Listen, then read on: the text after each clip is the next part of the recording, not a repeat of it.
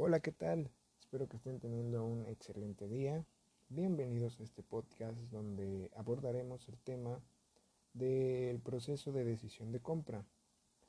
El día de hoy vamos a conocer la importancia de estas etapas por las que pasa un consumidor y eh, así conseguir el objetivo del neuromarketing al cliente eh, de nuestra empresa. Bien, comenzamos por qué es el proceso de decisión de compra. El proceso de decisión de compra es la evolución de las distintas fases por las que pasa el consumidor y que van desde que reconoce que tiene una necesidad hasta que finalmente decide comprar. Entre estas fases también pasa por una búsqueda de información del producto o servicio que le interesa y por una evaluación de las alternativas que se le presentan de forma que acabe eligiendo la más idónea. Sobre el comportamiento del consumidor a lo largo del proceso de decisión de compra, influyen una serie de fuerzas y factores culturales, sociales, personales y hasta psicológicos. Vamos a pasar a eh, las etapas del proceso de decisión de compra, las cuales son cuatro. La primera es el reconocimiento de la necesidad. Eh, la fase de reconocimiento de la necesidad se inicia cuando el comprador detecta que tiene un problema por resolver o una necesidad concreta. La jerarquía de necesidades humanas, según la pirámide de Maslow, es la siguiente. Número 1. En la base encontramos las necesidades fisiológicas como la sed o el hambre. En el segundo nivel, desde la base, están las necesidades de seguridad y protección. Un escalón por encima están las necesidades sociales. Esto es aquellas que están relacionadas con el sentido de pertenencia y el afecto. Justo antes de llegar a la cima en el escalón 4, la pirámide están las necesidades de estima, representadas por el autoestima, el reconocimiento y el estatus. Y en la cima de la pirámide se sitúan las necesidades de autorrealización, es decir, aquellas relacionadas con el desarrollo y la realización personal. Eh, bueno, en base a esta pirámide de Maslow, eh, esta sensación de necesidad puede estar motivada por estímulos internos, hambre o sed, o por estímulos externos como la publicidad o comentarios de otras personas. Si enfocamos esta etapa en acciones de marketing, tendremos que será necesario detectar a qué tipos de necesidades o problemas se enfrentan nuestros clientes, qué es lo que provoca y cómo y por qué llegó el consumidor hasta ellos. Si queremos captar clientes, debemos meternos en su pellejo y saber hasta cómo respiran. En la segunda fase tenemos búsqueda de información. Ahora el consumidor ya está interesado, por lo que el siguiente paso es cubrir su proceso de decisión de compra será informarse más sobre el producto o servicio en sí.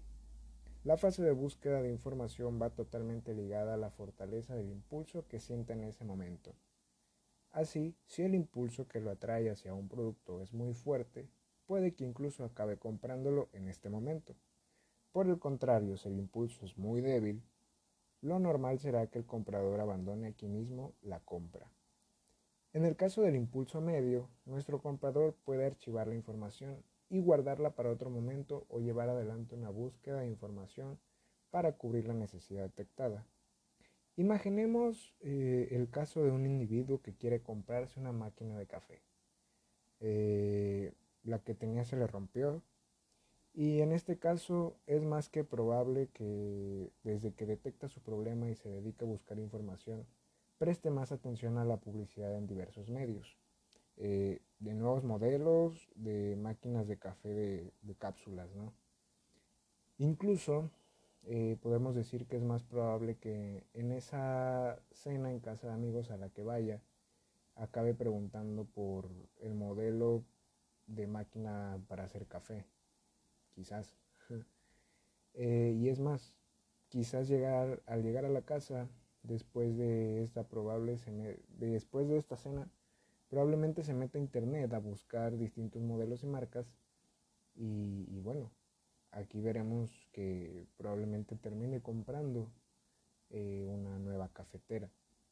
Entonces, ¿qué estamos viendo aquí? Que eh, el comprador cuenta con una amplia de series de fuentes de información, lo cual son fuentes personales, eh, su amigo y anfitrión de la cena a la que fue, fuentes comerciales, en la publicidad que ha visto en las páginas web, en Facebook, en las redes sociales, ¿no? Facebook, Instagram, Twitter, eh, ¿qué más?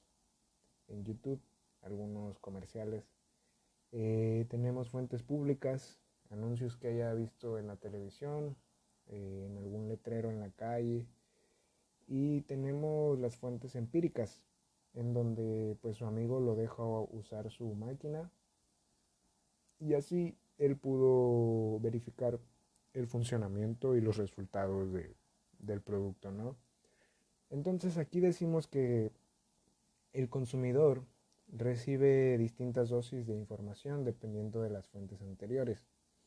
Así la mayor cantidad de información sobre un producto la recibe de fuentes comerciales, pero sin embargo son las fuentes personales y empíricas las que mayor credibilidad le, reportan. Eh, esto enlaza perfectamente en el mundo digital en el que vivimos y donde cada día queda más demostrado que las reseñas y comentarios de productos son en algunos casos totalmente decisivos en la decisión de compra del consumidor. Eh, asimismo, cuanta más información recibe, más concienciado está de qué marca o marcas pasen a la siguiente fase y cuál o cuáles se queden por el camino porque no cubran sus expectativas. ¿no? Bueno, esa fue la, fase número 2. Eh, pasamos a la fase número 3, en donde es la evaluación de las alternativas, en donde hablábamos de que pues, el consumidor eh, en una situación de utilizar la información que maneje, hasta el momento pueda ser capaz de tomar una decisión al final en relación a una marca en concreto. En este momento, los profesionales de marketing implicados en el proceso de decisión de compra, eh, pues deberán ser capaces de interpretar la evaluación de alternativas que puedan hacer cambiar de opinión al consumidor. Esto es, pues, que deberán saber cómo procesa el cliente la información recibida para acabar decidiendo por una marca en detrimento de otra. Fácil, quizás, ¿no? puede de hecho llegar a ser un problema y es que pues no se puede generalizar. Eh, la decisión de final depende de, de, cada individuo y de una serie de situaciones de compra totalmente específicas y concretas en cada momento. Hay veces que la lógica impera por encima de, otros factores y hay veces que la lógica se deja de, de lado para premiar otros impulsos, ¿no? Incluso hay casos en los que los consumidores se basan en la mera intuición. La mente del comprador puede ser un verdadero enigma. Muchas veces esa vocecita nos dice que lo compremos. y volviendo al caso de la compra de la máquina de café de la que hablábamos, vamos a suponer que después de la búsqueda de información, el consumidor ya redujo sus posibilidades a tres marcas en concreto. Un paso más allá, porque ya sabe cuál es el desempeño de cada una de estas tres marcas en relación a los parámetros que han fijado de precio, diseño y funcionalidades. Eh, a estas alturas es más probable que ya tenga un ranking de preferencias de tres marcas. Así, si una de estas tres marcas sobresale por encima de las otras dos, en cuanto a uno de los parámetros, lo lógico será pensar que esa será la elegida. Cierto. Quizás Está demostrado que la mayoría de los compradores, a pesar de tener en cuenta varios atributos, conceden a cada uno de ellos un grado de importancia diferente. En este punto, la clave es que el profesional de marketing encargado de evaluar el proceso dé con el porcentaje de importancia que se le atribuye a cada parámetro por parte del comprador. Y esto no solo se consigue con el estudio de los compradores para poder detectar los factores más importantes a la hora de evaluar las alternativas que tiene una marca. Conocer estos procesos de evaluación supone poder tomar medidas para influir en la decisión final del comprador.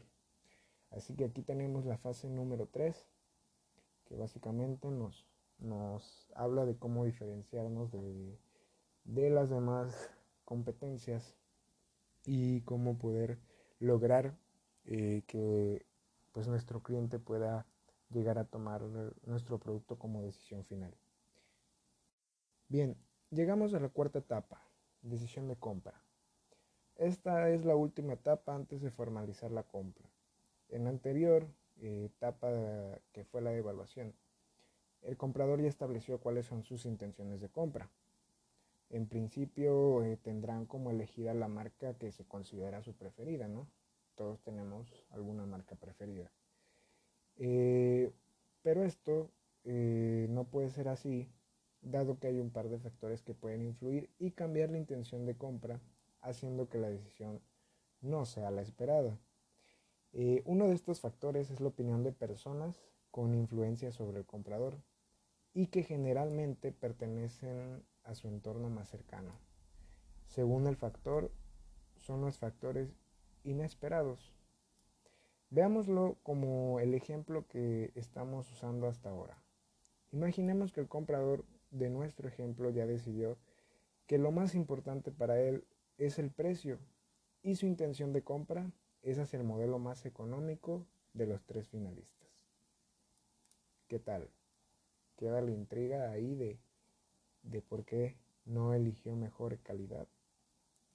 O quizás dijo, es un, un artefacto que sí lo voy a ocupar quizás todos los días, pero pues digamos que todo va a depender de, del sabor del café, ¿no? Y no de cómo podría quedar.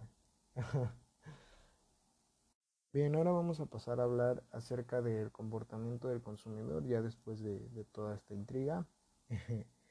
Eh, bueno, en el, comportamiento del consumidor, pues eh, una vez que ya ha comprado, sigue experimentando una serie de sensaciones relacionadas con esa compra que pues pudo resultar satisfactoria o insatisfactoria dependiendo de, cómo sea su uso. Eh, este comportamiento posterior a la compra también ha de ser analizado por el profesional de marketing de la marca.